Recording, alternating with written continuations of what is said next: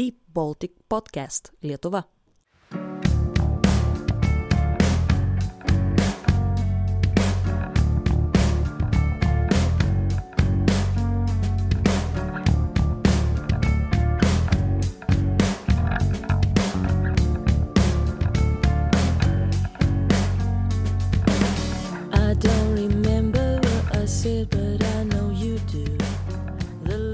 Hello, dear listeners, and welcome to the second ever Deep Baltic podcast, and the first focusing exclusively on the subject of Lithuania.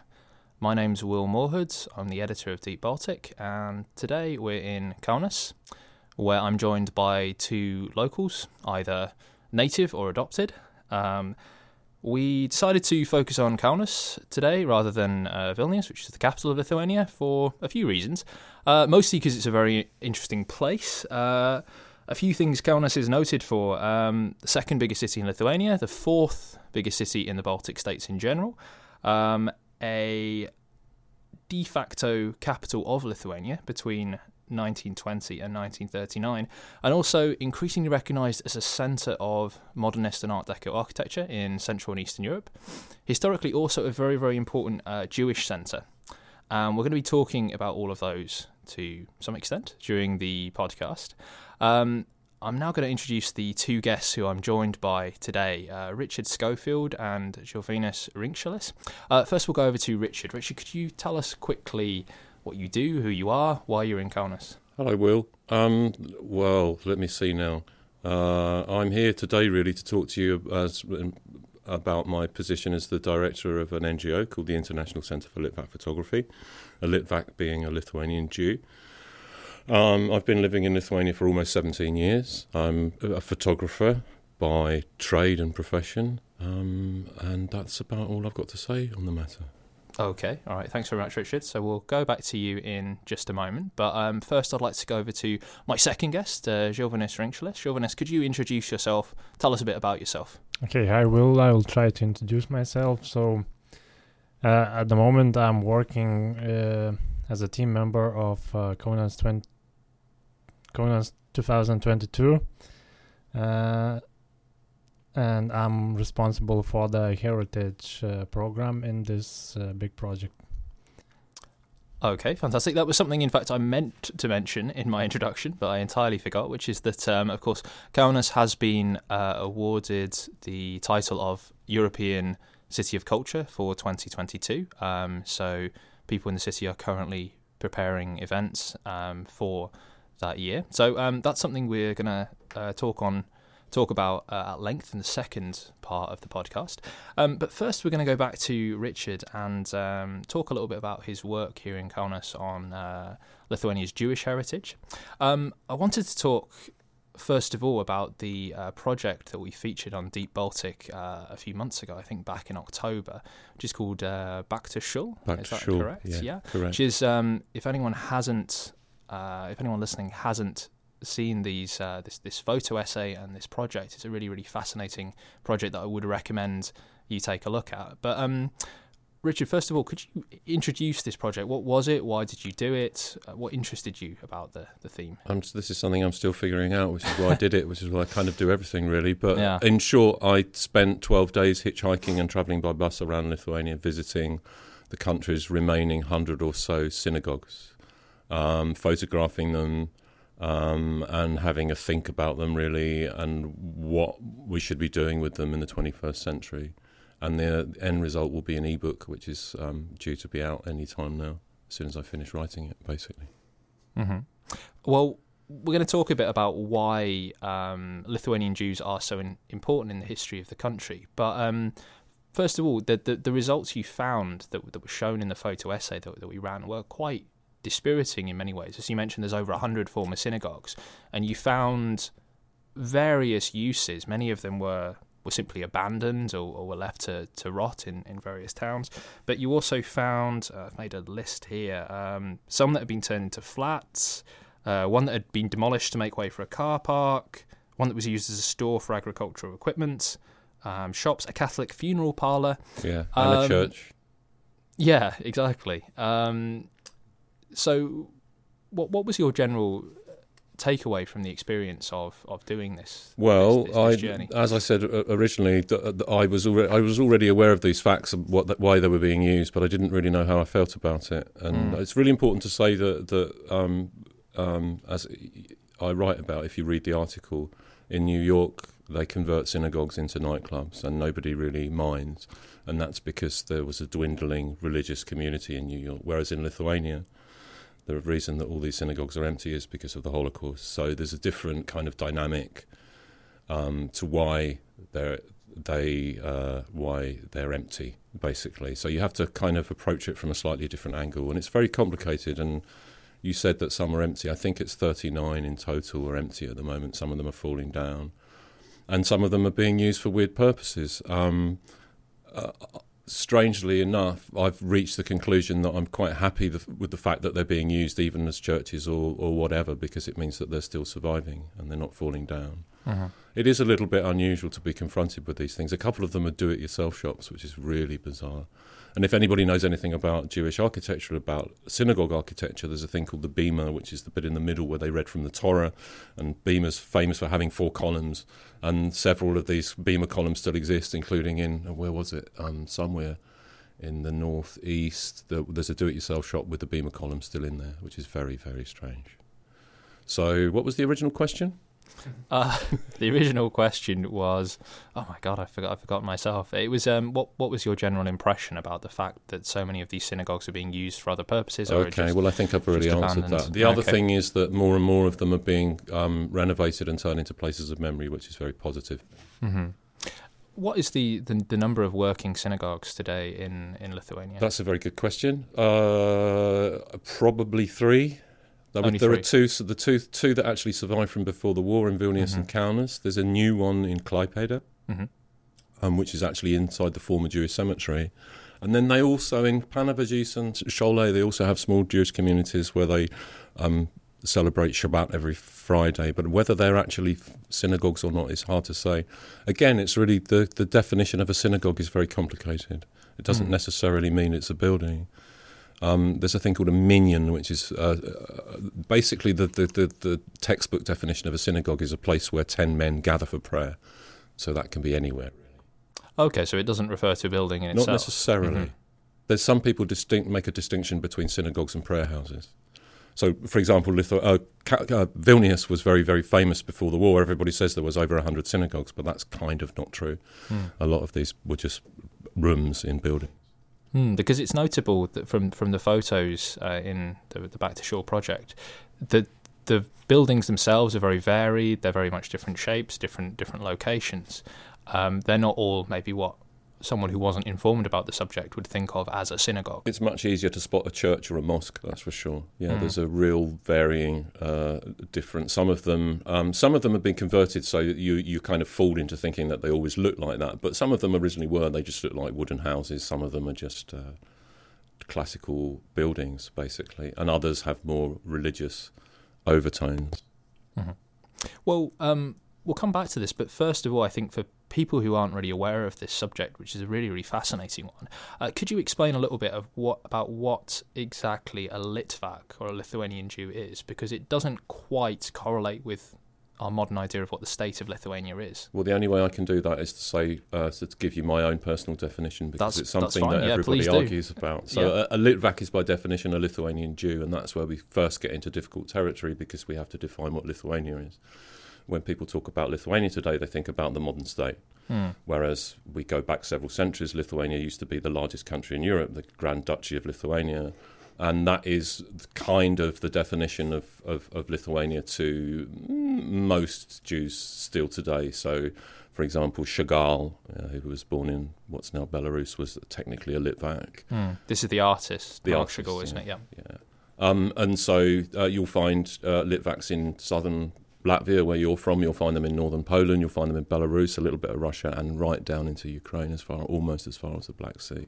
hmm And you mentioned the Grand Duchy of Lithuania. This is very much connected with the reason why there have historically been such um, such rich uh, Jewish communities in this part of the world. Well, there's the Pale of Settlement as well, which is the Mhm. other confusing thing. I don't, I'm not sure if you're aware of the Pale of Settlement or the Pale, as it's called.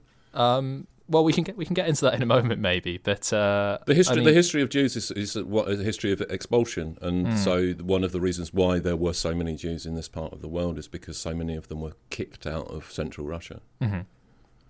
So it wasn't necessarily a choice that all of them came here to live.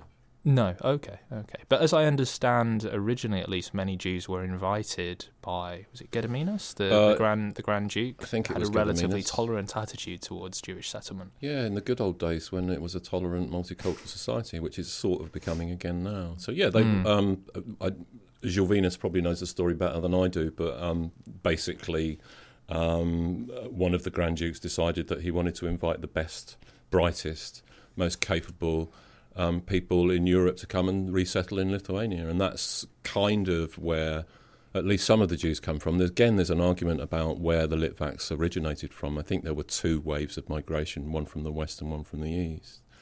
They spoke um, Yiddish, which is the Germanic language, so you can, you, know, we can guess that there was a heavy influence coming from what's now Germany. What was Mhm. the original question again? have to stop asking this, Richard. Um, and but even we were talking about how the idea of Lithuania in the Jewish context means something different from what it does our, our current idea of the state. But even after the the modern state of Lithuania was founded Mm. in 1918, there was a very high proportion of uh, Jewish residents. Right, I, I don't know the exact figure. But, Well, again, this is a controversial Yeah. um, thing because because Lithuania was in the interwar period. Lithuania had Vilnius missing, so whether you count whether you count those Jews as Lithuanian Jews or not, and then whether you count Belarusian and Ukrainian Jews or not. But it so the figure was between I think around 160 and 230,000, depending on which specific sort of geographical area Mhm. you want to focus on, which is a substantial, which is out of an overall population of about what three million. uh, less than that I think at the time. Yeah, less less than three million. Yeah. Uh huh. Okay. Um, well, I'd like to talk a little bit about your, your other project that you mentioned you, you, you run, which is the International Centre for Litvak Photography. Yes. Uh, could you, you've told me before, but could you tell me the um, story of how you came to found that uh, centre? Uh, it's it's a very long and complicated story, and like everything that I do, there was no planning. It just sort of all f- sort of things made themselves apparent to me. But I mean, I came to Lithuania 16 and a half years ago. I'm not Lithuanian. I'm not Jewish. I didn't know anything about the history here, and I became increasingly interested in Jewish history and culture. I'm a photographer by training, and um, what happened? How did it? it th- there are there are several things that happened. There was one um, particular moment when I moved to Kaunas. I've been living in Kaunas for four and a half years, so I came to Kaunas. As you do, I found some flats to look at, and I came to Kaunas for two days, booked into a hotel. This was in 2012, I think. And in the hotel, on the reception desk, there was a uh, a city map published by the Tourist Information Centre, i.e., a state publication, and it had a list of places to visit in Kaunas, and one of them was the Ninth Fort. And anybody who knows anything about Jewish history, the Ninth Fort was a mass murder site the, during the Holocaust, and it has a little bit. It had a little bit of text, you know, about what you can see there and the history, and the Holocaust was completely omitted, and so that was one of the things that really triggered me on the journey that I'm on. Um, not driven by anger or anything like that. It was just to find out w- the reason why that specific piece of information was missing. So one thing led on to another. Then I became. I was already interested in um, the Soviet period at, through family photographs, and I was working on a big project.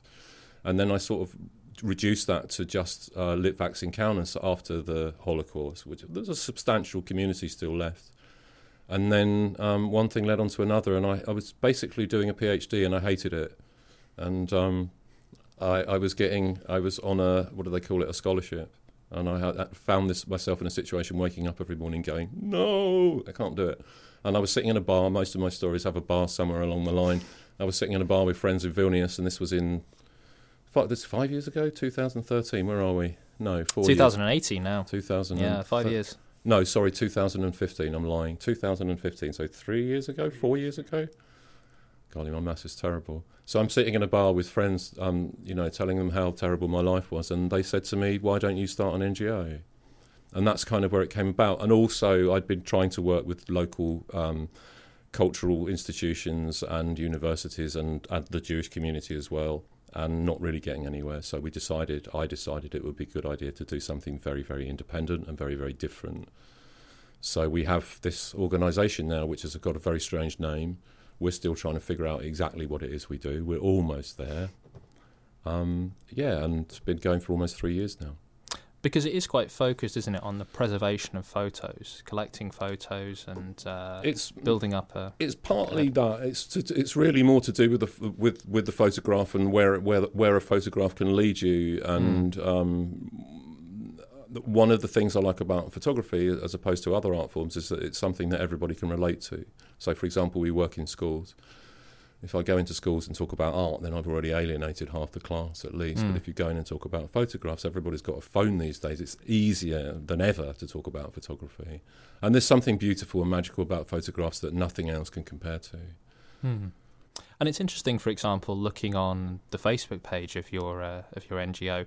Most of the photos are very much focused on everyday life in some sense. Yeah. They're, they're, they're photos of you know um, people doing relatively ordinary things. And I know, having spoken to you before, you feel this is fairly important that the the history of Jewish life in Lithuania is not simply focused on one tragedy, which I think it often is, not Uh, only in Lithuania but Uh, other well, yeah, there's two things we're talking about here. One is about everything that went before the Holocaust, and the other Mm. thing is that the Jews are, are unusual. Um, I mean, unique, I think, in the world that, that, that, that to be Jewish, I can become a Jew. I can become a Jew. I can convert to Judaism Hmm. And become religiously, basically become a Jew. And also, you can have what's called an ethnic Jew. We'll, maybe we'll talk about ethnicity later. I'm not sure whether we want to go there, but you can be uh, ethnically Jewish and not religious. So it's both uh, an ethnicity and a religion. It's very, very unusual. And of course, there is. Um, that's more of our interest. We're not really interested in the. Even though I just said that um, I visited a lot of synagogues last year, we're not that interested in the religious side of it. More the everyday life and the fact that these people were just like you and me. Hmm. And what is it you feel people don't always understand about this subject, everyday life? Um, Well, in terms of well, as I said before, we're working in schools at the moment, and one of the things that happens in schools is that with history, uh, Giovinus might agree with me, he might not agree with me. I'm, I'm not sure how long ago he was at school, but the the in terms of history of Jewish Jews living in Lithuania, there's not much, and generally you just learn about the Holocaust. So you have this situation where there's these people, and you know nothing about them, and all of a sudden they're killed. So um, people don't really understand anything. I mean, this is changing, but in general, it's the, it's the sense of the the other, this this great thing called the other, and these kind of this is kind of the root of all the problems that we're still facing at the moment. Our project is very much about memory. We're not interested in promoting contemporary Jewish life. We don't think there's ever going to be any kind of renaissance. hmm. It's just about respectfully remembering this huge diversity of people. So we have left wing Jews, right wing Jews, religious Jews, secular Jews, anarchist Jews, criminal Jews, saintly Jews, just like every other section of, of community all over the world. It's a very Mm. diverse community. I can agree with uh, Richard because, uh, as we say, like the the history of Jewish community in Lithuania, or for example in Kaunas, it stops uh, with the Holocaust actually, and the rest of it, it's not that highlighted comparing Mm. to the Holocaust. Yeah, Mm. the Holocaust dominates the entire narrative, and it is obviously quite an important Hmm. subject. Well, that's for understandable reasons in many Yeah, ways, isn't it? Of course, but Yeah. it does tend to overshadow, and it also it, it, it boosts the or it bolsters the stereotypical image of the Jew as a victim, which is of course ridiculous. Um, yeah, so that's one of the things that we do is we try to remember the so famously people say that Jews lived here for seven hundred years, Yeah. And the Holocaust lasted for three years, so that's sort of six hundred and ninety-seven years that people aren't really aware of. So one Hmm. of the things that we're doing. And when you go into a school, what exactly do you do you talk about? How do you get through to? Well, last year we did. We're, we're, we're, we're doing a new project this year. It's basically based on the same thing, but we go in. I tell stories that kind of blow children's heads away. So I talk about. Um, I, I show photographs, and first thing I do is I show a photograph of a telephone directory from Kaunas from 1935, which is just lists and lists of Jewish names. It's the first thing. It's a really good way of getting people to understand. Then I show a photograph of a gravestone in the Jewish cemetery, the old Jewish cemetery in Kaunas, of a Lithuanian Jew who died fighting for the Lithuanian Wars of Independence. So that's the first thing I do. So it's about getting because people have these weird ideas inside their head. So you do that, and it, their heads explode, and they go, "What's all this about? Hang on, I don't understand." These are yes, of course, they were patriotic Lithuanians. They had Lithuanian passports, for God's sake. So we do that, and then we go into lots of different things, and we tend to focus on because there were so many Jews here. You don't even have to. You don't have to go right. Let's go and find a town where Jews live. You just go to a town, and you know Hmm. that Jews live there in large numbers, up to, up to like ninety percent in some cases. And then we'll talk about lots of different things. We'll get kids to do writing, take photographs. We quite often walk around the town and look at buildings and the history of those. And as I, I think the most important thing to say is that we don't promote Jewish life or culture. We don't say that Jews are great. We have nothing to do with Israel, which often we get confused with being some kind of weird Israeli organisation. Israel didn't exist when the Litvaks lived here in large Mm. quantities. Um, what we do basically is we go into schools and we get kids and we talk to them and we basically open a little door inside their heads and we show them a big part of the world that they hadn't seen before and we let, just give them the opportunity to go and walk around and, and, and explore it and that's it. We don't do any big follow-up work. We don't, you know, we don't make lists of our successes and our failures. Hmm. We failed on a lot of counts last year, but um, that's quite a good thing, and we learned from that. And this year, we're going to do a slightly different project. We're going to be working Mm. with um, time capsules, which is, and that ties in with the other big project that we're doing, the Kaunas Requiem, which we might get around to talking about later. I definitely hope so. Yeah, there's there's a lot I still would like to to talk about on that subject. But um, I just wanted to ask you about something that you mentioned in the article you wrote for Deep Baltic, or the the explanation of the photo essay, which is you said you were frustrated by the indifference on the part of Kaunas's political and cultural elite Did I say to that? this subject. You did, yeah. I'm on record as Um, saying that. However, I was interested during the photo essay itself. You many times mentioned that you um, you're helped by local Lithuanians in the towns you visit, and also that people are very often very interested and very knowledgeable about this particular subject. So there does seem to be that kind of Again, it's, just like, it's a subject that we've already touched upon. You can't Mm. generalise. There are good, there are good people, and there are bad people. It doesn't matter Mm. whether they're Lithuanian or Jewish or Chinese. So, but there is um, in Kaunas, there is definitely um, an elite um, kind of running everything, and it can be very, very frustrating. We've had a lot of problems with Mm. it. We're slowly getting through, but I'm not sure whether we ever will do entirely. Hmm. So. Well, um, Jorvinus, I wanted to ask you, as a, as a local, do you feel that's a kind of accurate representation of, of most people's awareness of, of this particular aspect of Lithuania's history? Do you think it's true that most people aren't fully aware of it? Can say that, but actually, it's not that comf- that not that comfortable like theme to to talk about actually. But but I know it's getting better and better. I think Hmm. can say that it's so s- s- that bad. Mm. It's What- not comfortable because of the how brutal the history was. Uh, Yeah, because it's very complicated. It's like uh, also uh, uh, comparing with the partisan war after the uh, Second World War. It's also very complicated to talk about. There is Hmm. still It's much debate. Very. Mm. very Yeah. complicated. this was Yeah. the, the Lithuanian, the, the Forest brothers who Yeah, who, exactly, who fought yeah. against the, the Soviet occupation. Yeah, Mm. There was good. There was good and bad in all of these things, Yeah. and the, the only thing that really needs to be done is for people to embrace that and to accept it, and then to move forwards. And there's still too much people trying to defend bad things that happened because there are particular individuals in Lithuania who did very good things and very bad things, and the bad things that they t- did tend to be sort of overshadowed or forgotten about, or they justify the bad things because the good, they did good things as well. yeah. And how to reach that? I think it's like you need to talk to talk about it and to discuss that They're question. facts. Yeah, It's really Mhm. simple. yeah, It Mm. might. It is painful and it's very difficult. I understand that completely. yeah. But The- that's how we move forward. That's how we move Yeah. forward. The great tragedy about the Holocaust in term, on, on this subject is that, that there were so many Lithuanians who saved Jews, um, extraordinarily brave, amazing people, but because the debate about the Lithuanian participation in the Holocaust is still something that people find very difficult to talk about.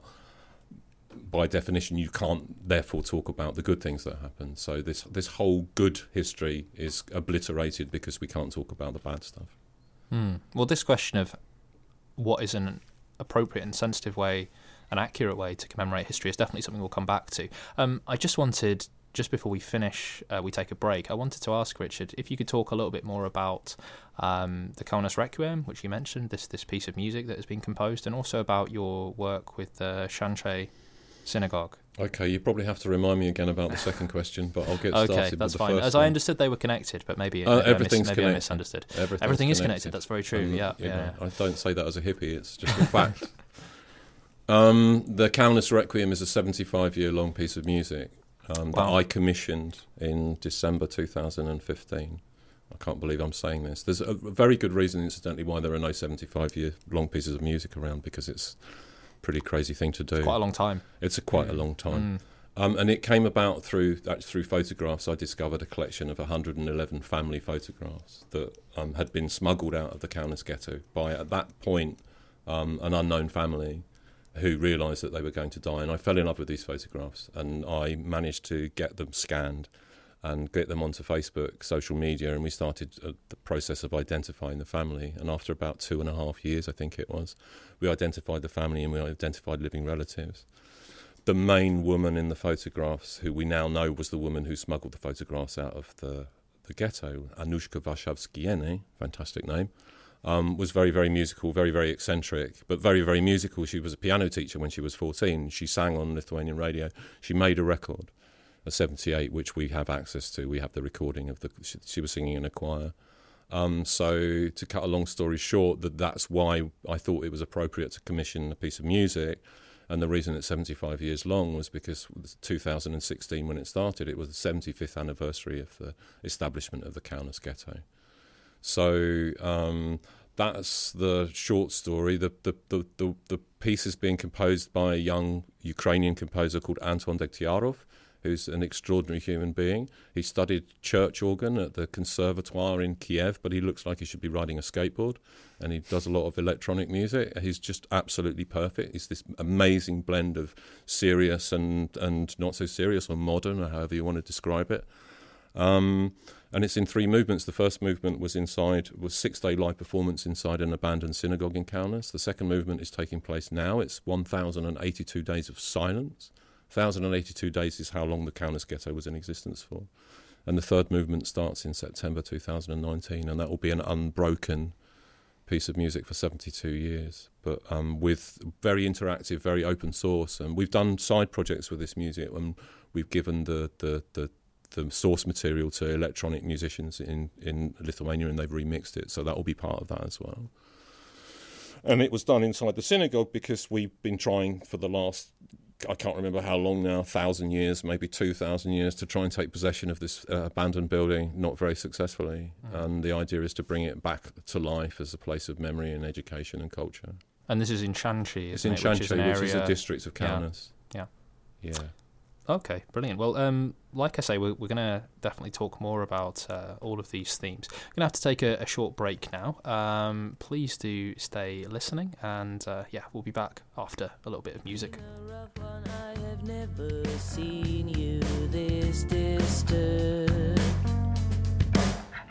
Be my guest and let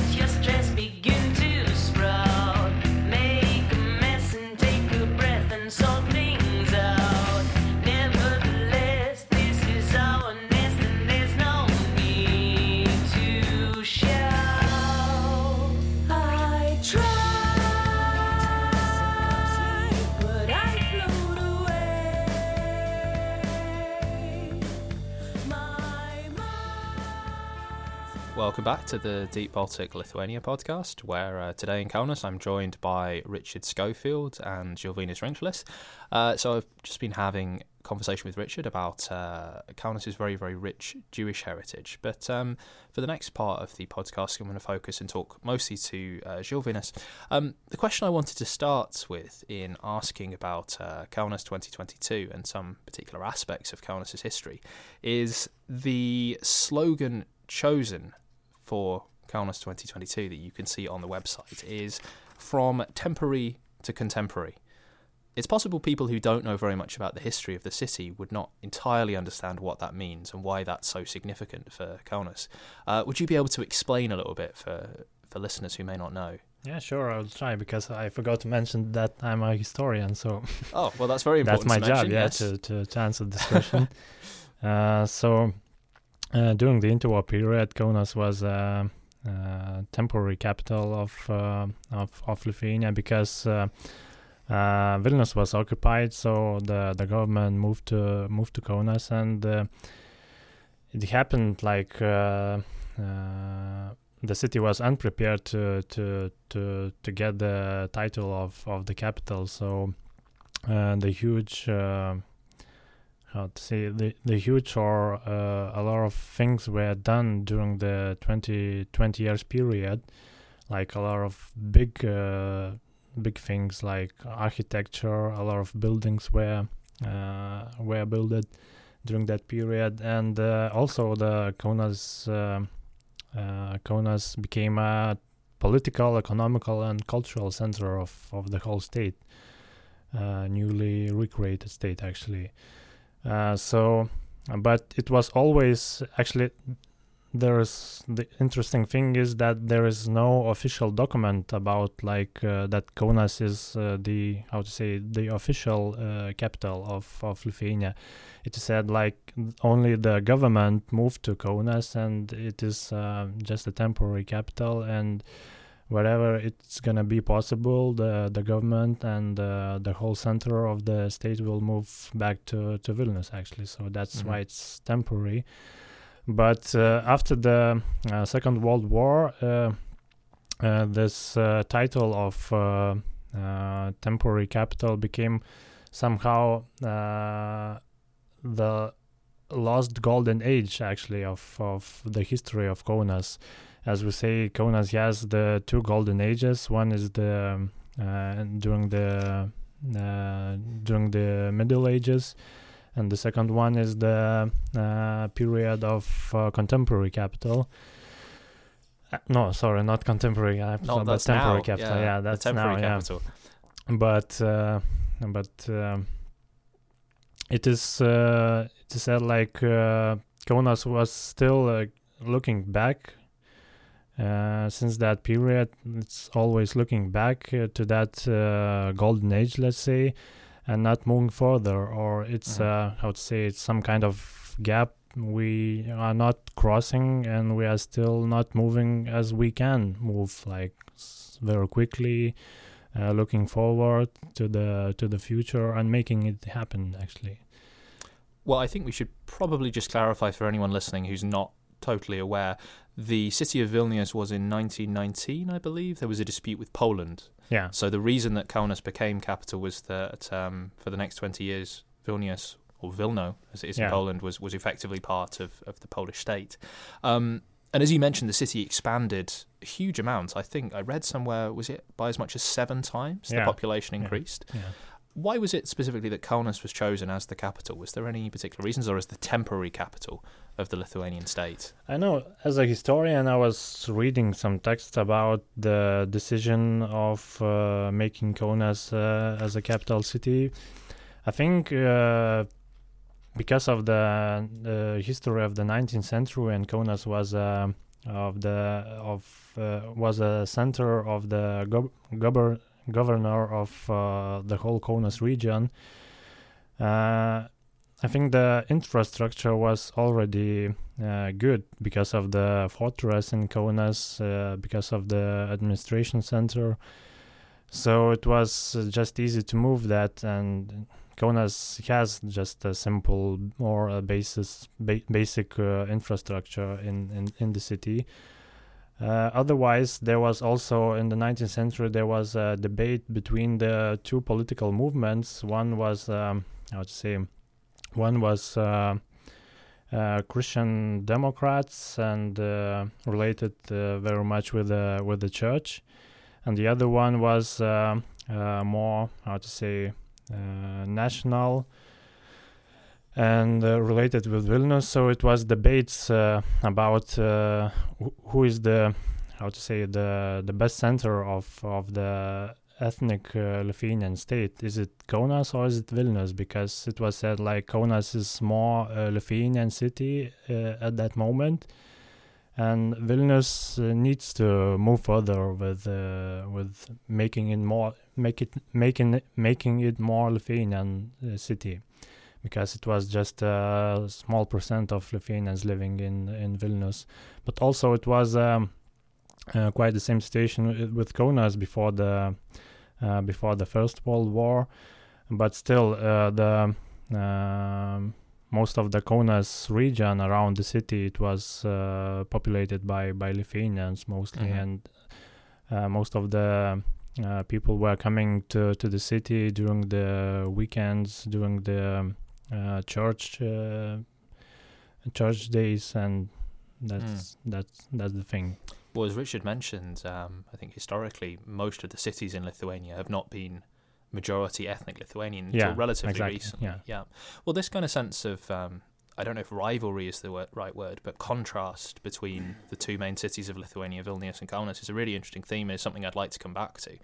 But um, first of all, one of the things that Kaunas is increasingly known for internationally is its fairly remarkable stock of modernist and Art Deco buildings, which are very much connected to this period, the 20s and 30s, and also, as I understand, connected to the fact that the city had to increase so massively in size due I to think, I suddenly think being the capital. uh, I just step in for a second, Yeah, sure. and you Go keep ahead. using the word city when you're talking to talking about Kaunas in 1920. It wasn't a city; it was It was a town. Little- yeah. But it was a It was capital. You can't have a capital town. slightly bigger than a village. Yeah. So okay. The population at that time would have been what roughly? Žilvinas would know that. Um, But still, there is also debate or discussions about uh, what was the uh, was it like a city like or was it like a town like city? But uh, uh, some say that it was a village kind of uh, town actually. But uh, I would say that uh, Kaunas fortress or and when the whole uh, garrison of Kaunas moved to to to the barracks and stayed in Kaunas, I think it was changing to the kind of city like, but actually military, more military like uh, town or or city. But it uh, there was more how to say cultural life happening. Uh, there was a opera house built in the city, and also it was more how to say dynamic than it was before the uh, Mhm. the before the Kaunas fortress uh, Mhm. happened. And by 1939, it definitely was a city. Right. oh, without a doubt. Yeah. So that's quite a remarkable change to have happened in a period of 20 years. yeah, Um, and I wanted to ask a little bit more about the Mhm. kind of modernist heritage. Um, it seems to me quite unusual in a way that a, a state that is constructing almost a purpose-built capital would choose um, architecture that was actually quite cutting edge and quite radical for its time Mhm. in many ways.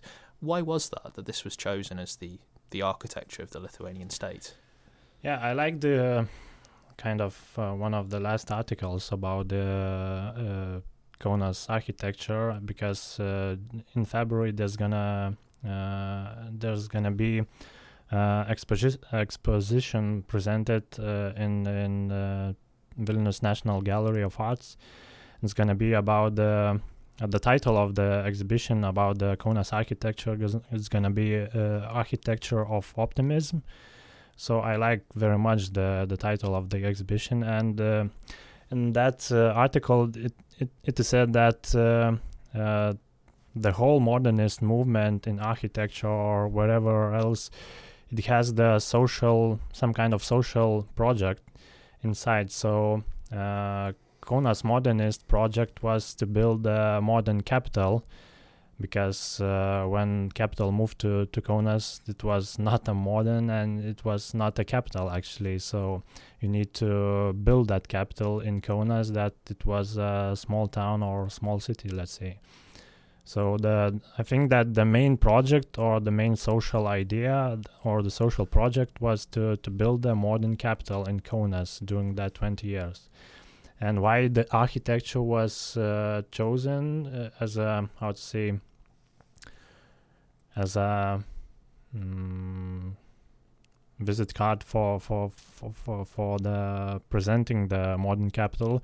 Because at that period i think when the modernist architecture came to to scene i think it was understood that uh, architecture is one of the uh, one of the things to present the country its culture maybe also it was also very international style of architecture That's what people yeah. were building at the time. It's Mm. almost as simple as that. Mm. but still we have uh, different movements of uh, modernists like Bauhaus, Art Deco in France, uh, futurist, futurism in Italy, uh, constructivism in Russia. So uh, modernism has uh, various uh, faces, I think, Mm. around the world. It's interesting what you said actually um, about, um, and it goes back to what you were saying a little bit earlier that it was when it was being built, and modernism kind of it explains it itself. It was a city looking forwards, hmm whereas now Yeah, everybody's looking back yeah, to this city looking forwards, kind of looking to the people looking at it,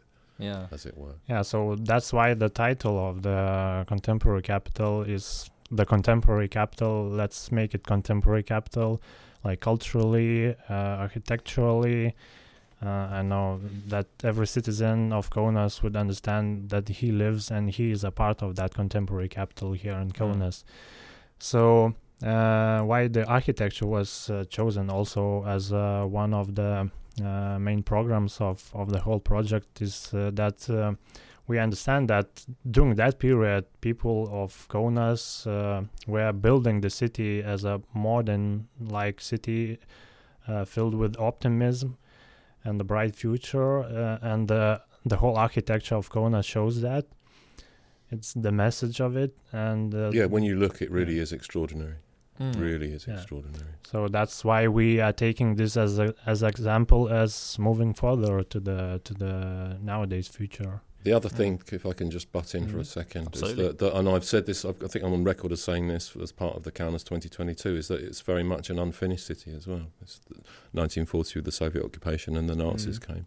It was never finished. And I think there's kind of work still to be done, and that's one of the things that we try to do is we try to get that, get the job done. I think it's time to start looking forwards again. Mm. Well, this is often usually the case with uh, European cities of culture. They're chosen not simply because they're nice, attractive places to visit. They're usually chosen because there's this sense that they could do with attention. They, that they, have they have potential. exactly they have potential. They're, they implying that the situation right now is not perfect.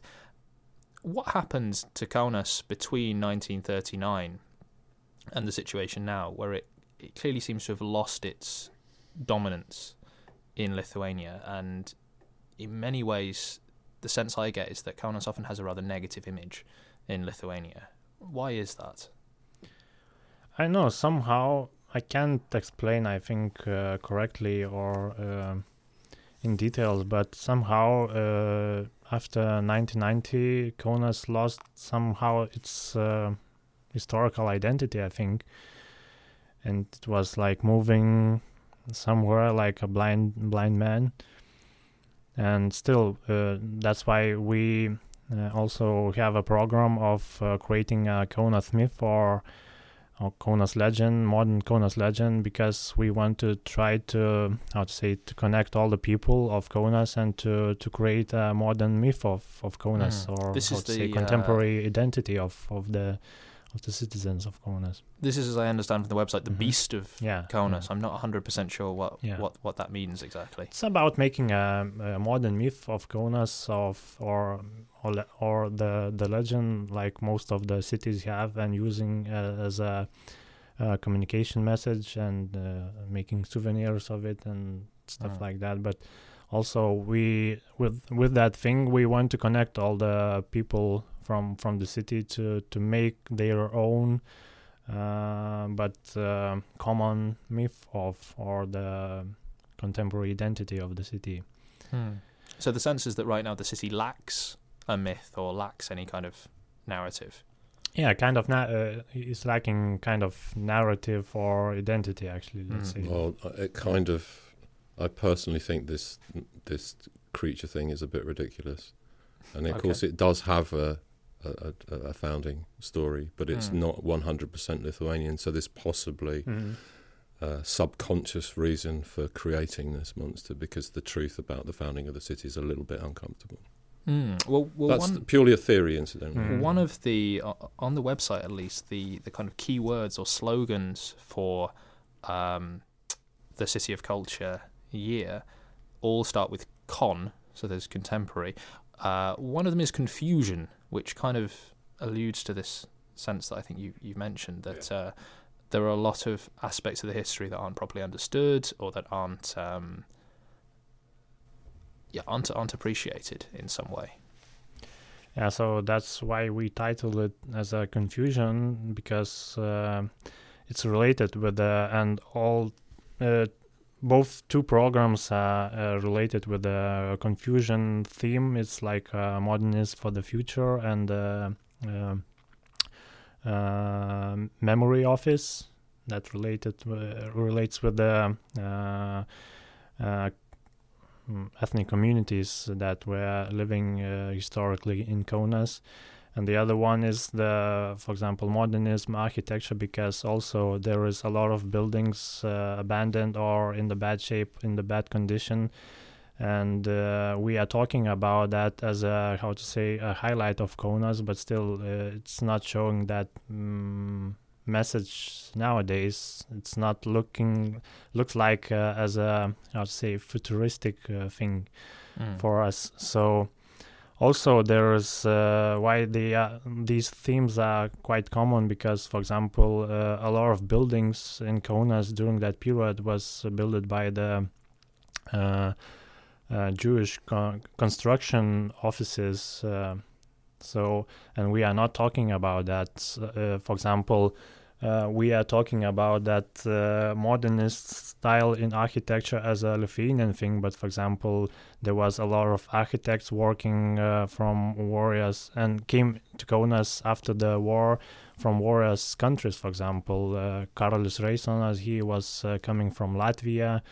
There was a lot of uh, Jewish uh, architects or engineers uh, who were building those buildings, and they are also related with the with that architecture. So it's not only Lithuanian thing.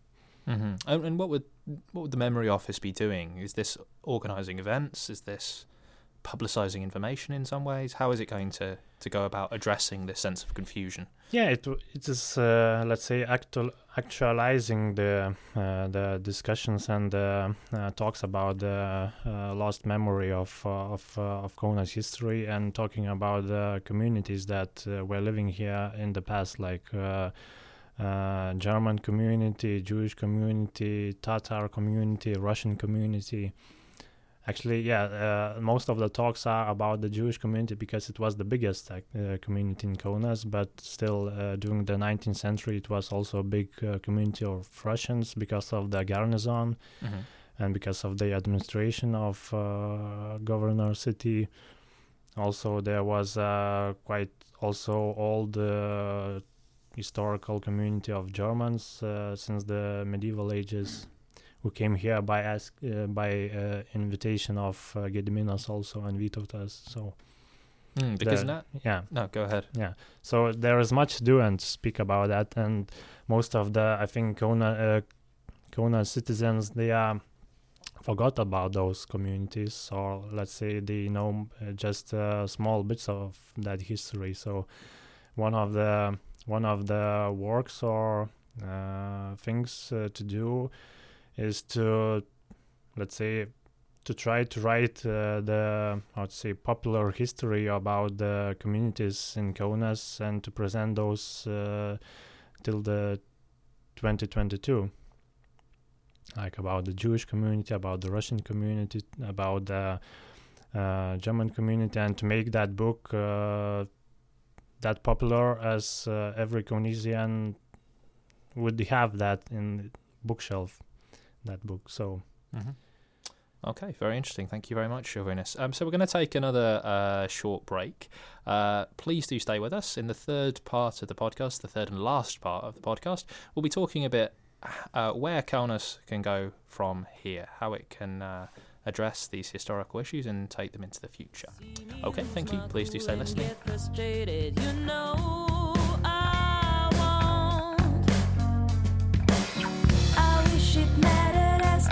As you think it does. I wish I wasn't so cold and reserved.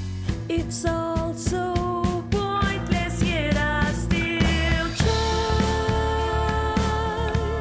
to prove myself wrong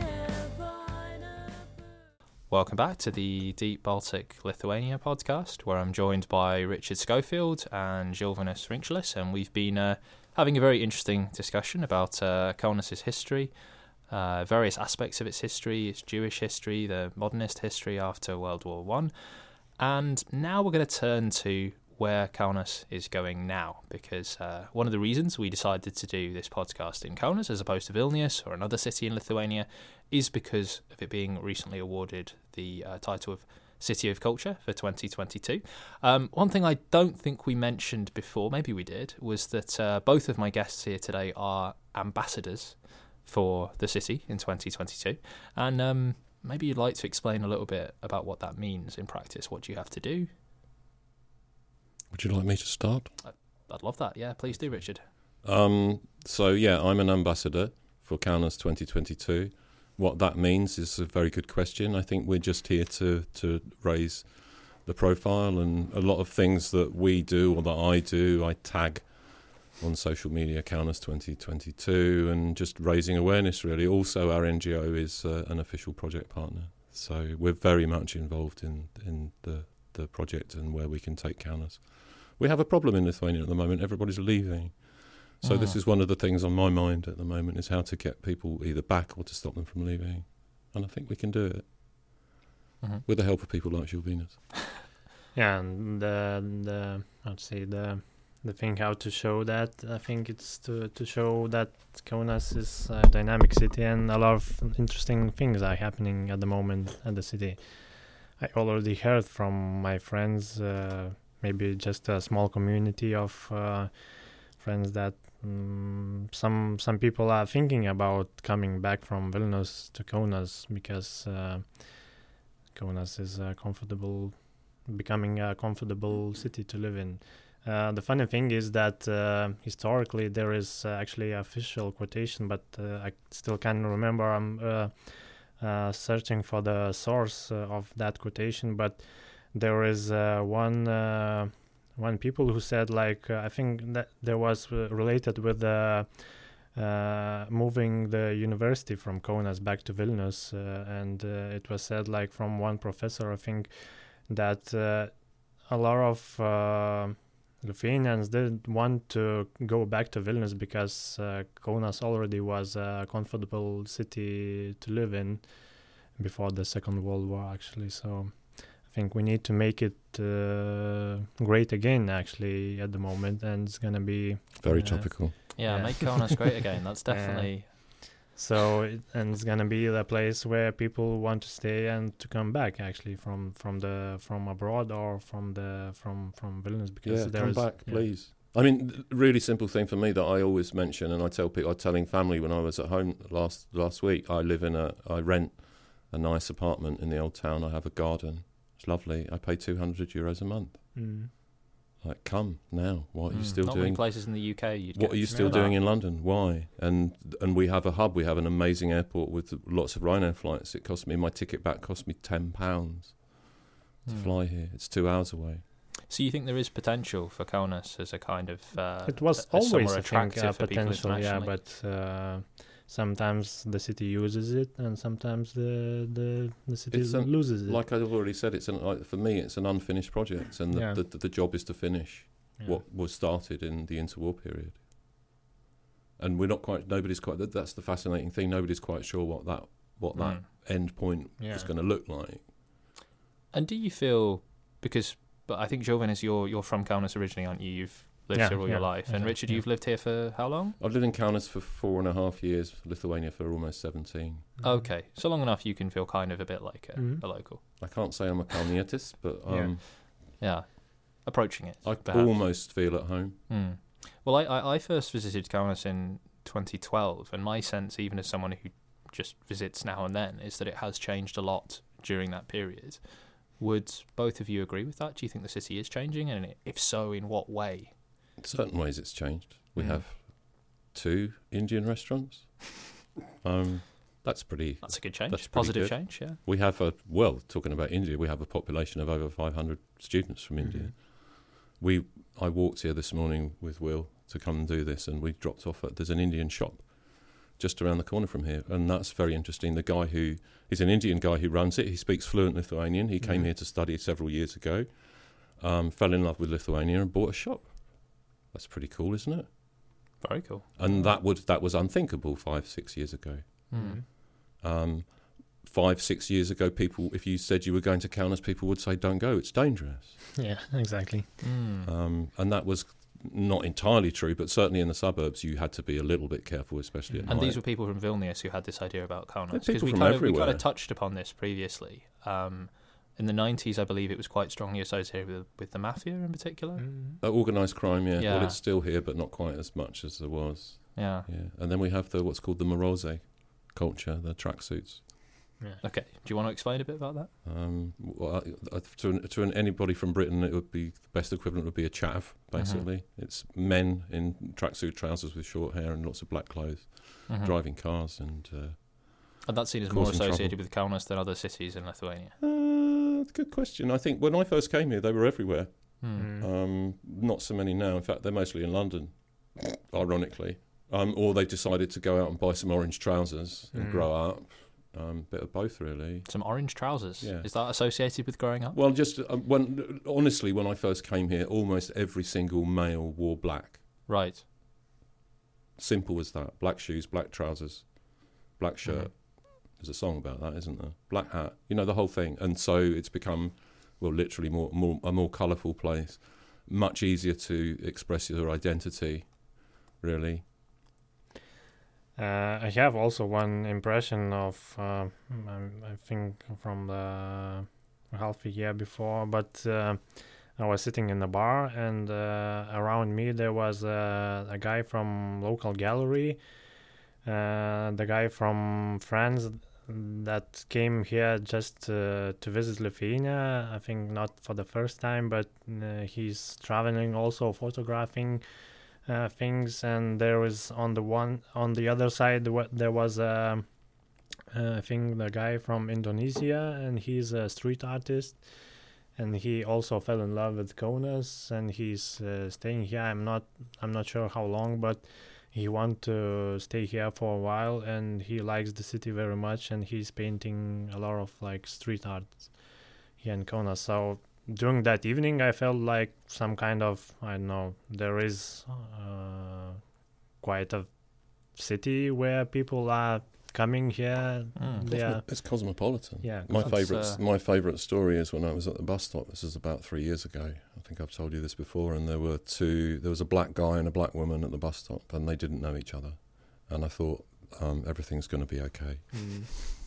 Okay. i can Well, feel the that's, i uh, think the the, the the most uh, the most interesting thing uh, actually for me that the you can feel the changes the dynamic of the city that is happening now mm.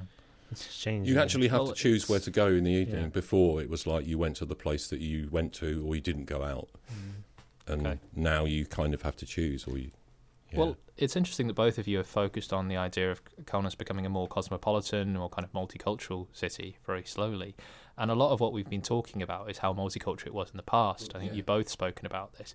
But it has certainly in recent decades been seen as the Lithuanian city in that compared with the other two major cities of Lithuania, I think Vilnius has very large Russian and Polish population. Klaipeda, which is the third city, has also a very large Russian population. And oh, Kaunas historically is- German. Like yeah, absolutely. But I'm talking about in the last After the in war, the last few yeah. decades. I don't think there are a lot of Germans. Well, as we've left already now. said, there were there weren't many Lithuanians living in Kaunas Yeah. a hundred years ago. But No, the- I think the the, the, the, the the Lithuanian that people Hmm. are talking about is that you can't argue that, that sort of historically this is where the, the original tribes that created the Sure. Lithuanians. This is the the region. That no, absolutely. That, that that's going into into history. I, I suppose I'm talking about the last few decades. That Kaunas is, I think, 95 or more than that. Lithuanian, Lithuanian speaking, more than 80 more than 80. More than eighty. Okay, But again, that's so- misleading because uh, there's a there's quite a large Russian community here, but they all speak Lithuanian. mm. Okay, which is different from in in Vilnius, Yeah. for example. hmm You don't you don't. It's very the things that you wouldn't notice unless you knew Lithuanian quite well. If you go to the market here, everybody speaks Lithuanian. If you Mhm. go to the market in Vilnius, you don't hear Lithuanian. Mhm. You hear Russian and Belarusian and Polish Mm. mostly. Mm. Okay. But Well- at the same time, it's very very multicultural. Yeah. And that that is, as you already touched upon, that was the foundation of the Lithuanian state. Came from this great invitation, and it, it was built on this multicultural bedrock, Yeah. and it's happening again. So, if you're a true Lithuanian patriot, you should embrace multiculturalism. Absolutely, and that's that's very interesting and very ironic in that Lithuania is now the least multicultural of the Baltic states. In that, uh, well, I think you can debate how multicultural Latvia and Estonia are, but um, certainly the minority groups are much larger there. Um, but anyway, I wanted to. You've been talking about people coming here to live and saying what a positive thing this is that people are coming from different countries. But clearly, one of the aims of a city of culture must be to promote tourism. Um, people coming for a weekend or for a few days or so on. And as you mentioned, Richard, there's there's uh, Ryanair flights to quite quite a large There's number a of hub, destinations yeah. from from Mhm. Kaunas. Yeah. Um, what do you think could attract uh, people to Kaunas as tourists? I notice from, as I mentioned, from the 2022 website, they are very much pushing the modernist architecture as the main thing. Not, for example, Kaunas is a very, very pretty, nice old town as well, and that's not the focus quite as much. Do you think they think that this is this this is something that could draw people here for It will Put it- draw put people that are for people. interested. yeah, which is a, a relatively limited It's number a- of people. it's I a suppose, bit of who a are niche seriously market, interested. Yeah, And it's not like it's not Florence. Everything's a bit scruffy. Hmm. You have to really appreciate the architecture to, to, to get it because yeah, so many of these buildings are s- such a mess that Mm. if you don't, if you've just come in to look at pretty buildings, you're going to be disappointed. Hmm. But if you're really into the architecture, then you will Mm. appreciate it. But it is definitely one. Jewish history is obviously something that needs to be focused on more. That will draw in a lot of people. I think uh, what works with the tourism uh, tourism is uh, when you're making uh, how to say or uh, uh, making people to stay longer here, not for only one day or Yeah. two days. So uh, to do that, I think you need to create a kind of package Hmm. to to to keep uh, people stay here for for some time. That's a good point, actually. And the Kaunas capital of culture is not just about the city; it's about Kaunas, the Mm. region, as well. So Mm. it's kind of. A, I've already used the word hub. It's a hub. Lithuania is a small country. You- It's, Mm. it's Kaunas is very central. You can you can promote it as a place to s to Mm. base yourself. And for people who aren't aware of what else there is in the Kaunas region, what kind of other interesting things for people visiting could Come and find to- out. Okay. Yeah, it's a nature, and actually you can just uh, uh, feel the how to say Lithuanian countryside, like in fifty kilometers away, maybe Hmm. in some parts. So We have uh, Kėdainiai, mm, which is uh, how many kilometres away is Kėdainiai? fifty. 50? 50 Mhm. kilometres, which is nothing. That's Mm. 30 miles or so. It's a in- very in pretty old town money. as well. Nice It's place. it's it's it's the in terms of multiculturalism, it's probably the place. Famously, the the population was about 50% Scottish until Mm. mid to the end of the 19th century. Yeah, for So- example, as a Lithuanian, I can't imagine actually if I would be, I wouldn't be a historian. I couldn't imagine like uh, S- Scottish people like living in Lithuania. What's what's the reason Yeah. actually? But yeah, I'm assuming it was merchants at the time. Um, yeah, as it well. was that some people confuse it and think that it was religious persecution in Scotland. I don't think there was much of that. It was business. Mhm. Mhm. Yeah, it's not something I would have guessed at all from visiting. I, I went there about nine months ago, and Right. I didn't know that until you told me the of- other They're pushing it. They're promoting it. The main hotel is called the Grey Hotel, named after a famous Scot who lived there. yeah, You'll be- quite often bump into somebody with ginger hair. yeah, because it's it's already happened in the 16th, 17th century, so it's long ago. Okay. Well, a fascinating subject. Many, many fascinating stories in Kaunas. Um, I wish we had more time to talk about the Scots of Lithuania, but unfortunately we don't. We're going to have to um, round off there. Thank you very much to my guests, Richard Schofield and Žilvinas Rinkšelis. Thank you also to Adas uh, Titovas. Is that the correct pronunciation? Titovas for all of his help with recording. Uh, thank you also to the band Silver Pieces, whose song Cold you can hear at the start and end and during the breaks of the program. Um, just a reminder that if you would like to listen again to our first podcast, which came from Tallinn and was focused mostly on Estonian identity, that is still available online. Um, but for the moment, from Kaunas, thank you very much. Thanks for listening. Uh, next month, we will be in Latvia. Uh, we're still confirming whether this will be in Riga or in Liepāja, but either way, should be very interesting. So please do join us then. Okay, thank you very much. Goodbye.